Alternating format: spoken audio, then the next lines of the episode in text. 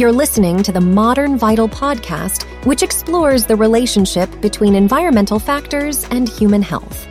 Here is your host, Dr. Ben Reebs, founder of Portland Clinic of Natural Health and creator of MVP 90, a 90 day health protocol customized to each individual health journey. Stay tuned for fun, practical, and thought provoking health tips, along with suggestions and insights into optimizing health and preventing chronic disease through integrative, naturopathic, and functional medicine approaches. Your body is unique, powerful, and intelligent. Your treatment should be too. On today's episode of the Modern Vital podcast, we're going to talk a little bit about detoxification and why it might make our symptoms worse. Our modern vital fact of the day is that sometimes when zinc is high in our blood, it's actually low in our cells. In other words, high zinc might indicate low zinc. We have proteins in our bodies called metallothioneins, and they play a critical role in serving as a kind of reservoir for our intracellular zinc status. In other words, uh, the zinc that is inside of our cells but they also protect us from things like heavy metal toxicity. And they play a crucial role in protecting us from the potential damaging effects of heavy metals like cadmium and mercury.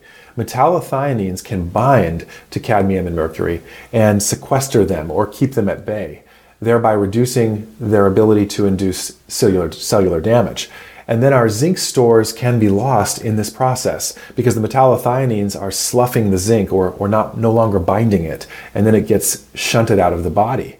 And this can show up as high levels of zinc in the blood or in the hair on a hair mineral analysis.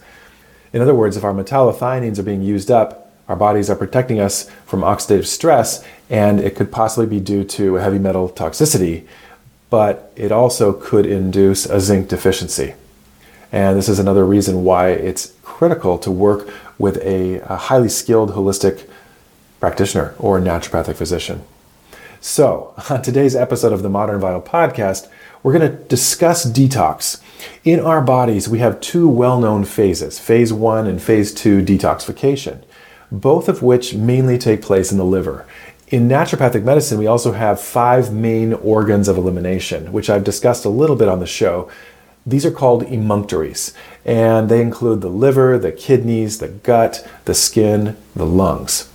There is also a loosely agreed upon phase three detoxification pathway, which is basically the pathway of elimination, the pathway of excretion.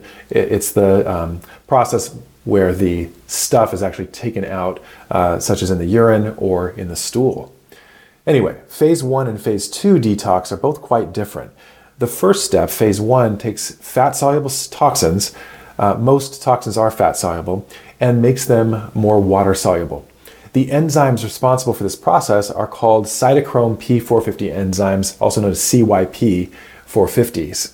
Basically, toxins are chemical compounds that have uh, these functional chemical groups attached to them, and these chemical groups get transformed by various chemical processes in the body, and they have fancy words like oxidation, reduction, hydrolysis, which just means uh, cutting with water.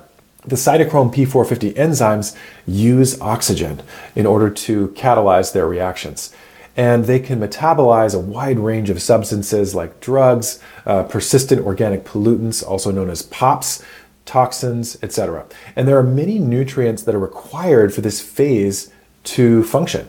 So if we don't have these nutrients in our bodies, this isn't going to work very well. And these nutrients include B vitamins, uh, particularly B2, B3, B6, B9, and B12. Uh, that's riboflavin, uh, niacin, pyridoxine, uh, folate or methylfolate, and uh, methylcobalamin.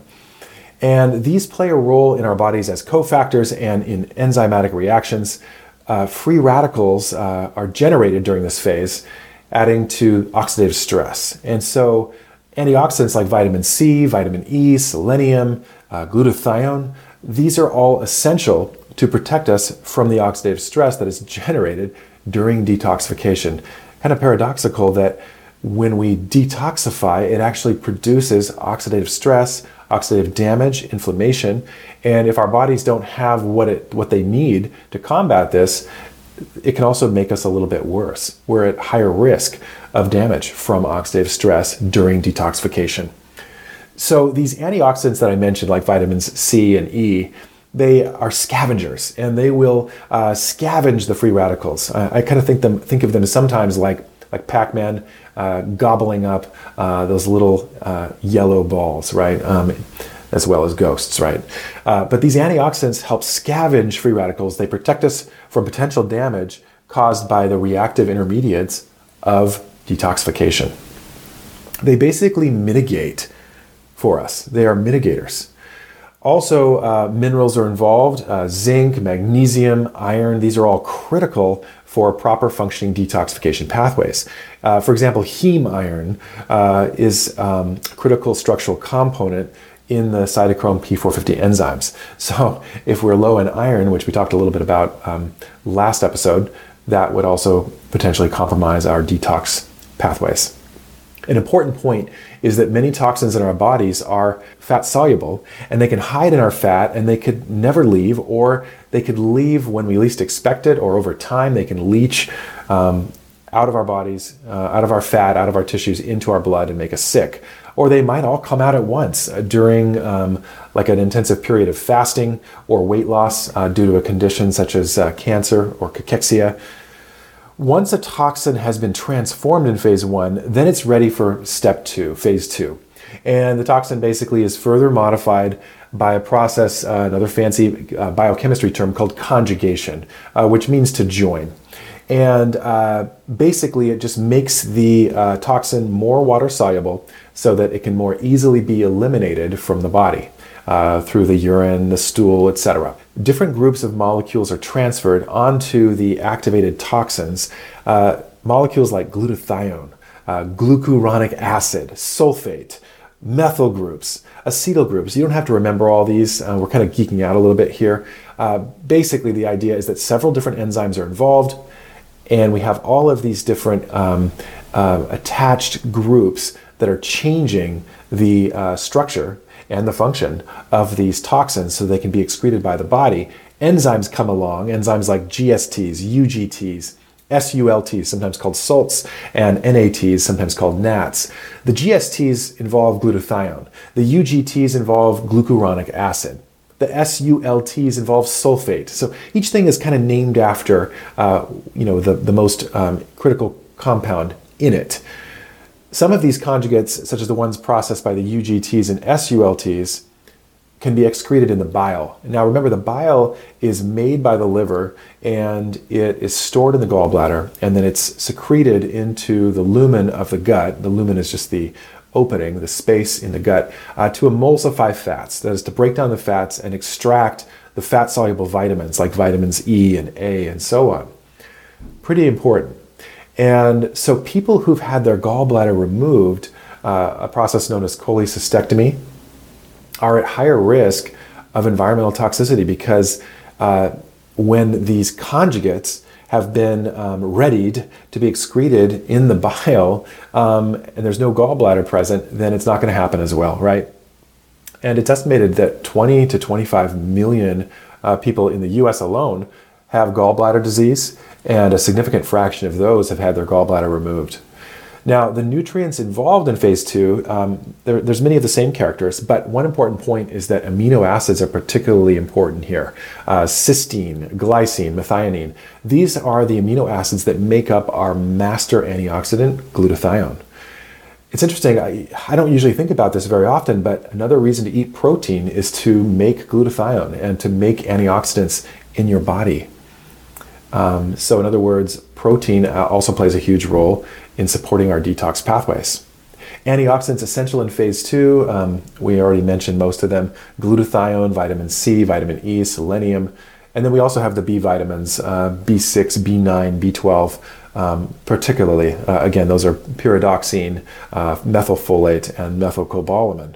And then uh, the minerals magnesium and zinc also act again um, as essential minerals cofactors and play a role in enzymatic reactions. As a side note, uh, sulfur containing compounds like the ones we find in cruciferous vegetables, um, broccoli, kale, cabbage, and also in onions and garlic, also greatly support phase two detoxification. And it's interesting because there's a, a disease or condition called Gilbert's, and it's where we see elevated bilirubin on a comp metabolic panel. Now, bilirubin is a breakdown product that's got a yellowish pigment, and um, it's um, the breakdown product from red blood cells. And we see it in our blood um, on a comp metabolic panel. When it's um, abnormally high, um, that usually indicates the person has um, what's called Gilbert's disease. And there's no morbidity or mortality associated with Gilbert's. It's a benign condition. However, uh, to us naturopathic physicians, it does indicate that the detoxification pathways aren't working as well. And oftentimes, just by adding a bunch of extra cruciferous vegetables to the diet, um, vegetables containing uh, sulforaphane, which is an active compound found in them, uh, oftentimes this will correct the elevated bilirubin. Now, we already mentioned some practitioners refer to phase three detoxification as elimination or the actual removal of the toxins uh, by way of urine, stool, etc. The point I want to make is that if the organs of elimination are not functioning properly, and this is very common, the organs of elimination, uh, like the liver, the kidneys, the genitourinary tract, which is really um, comprises the kidneys, the gut, the skin. Uh, we see we see a lot of conditions where there's constipation, where um, there's uh, urinary retention, uh, where the pores in the skin are clogged. If these organs of elimination are not functioning properly, and we aggressively go on a, a robust detoxification protocol that moves phase one and phase two pretty quickly and rapidly, uh, we're likely to get sick and get worse if we haven't also nourished and supported and brought back online, so to speak, the organs of elimination, also known as the emunctories. Very key point. And this is the one reason you should never really try this at home. You really need to be working with somebody who understands detoxification. Toxins can end up in the blood or the urine or the stool during detoxification, right? I mean, think about it. These um, substances are being made more water soluble, but they're still in the body. But if there's no way to move out, the blood and the urine are going to become more toxic, and that's going to make us sick, right? And um, if our liver and kidneys and gut really aren't moving the fluids and the materials properly, if our lymphatic system, the drainage system, uh, I like to think of it as the sewer system of the body, if our lymphatic system is not working properly, if it's all clogged up, then we're going to become more toxic during detoxification and we're likely going to experience adverse reactions and symptoms of just feeling like crap malaise, uh, headache, fatigue, joint pain, feeling like we're coming down with a cold or a flu, uh, constipation, brain fog. And this is another reason why we really never want to do this too fast. And we need to do it with someone who understands the process. That concludes today's episode of the Modern Vital Podcast. We would love to hear from you. We value your feedback. If you have any questions or suggestions, please reach out to me at ben at modernvital.com. Also, please leave us a review if you enjoyed this episode. And we look forward to having you join us next week for another exciting episode of the Modern Vital Podcast.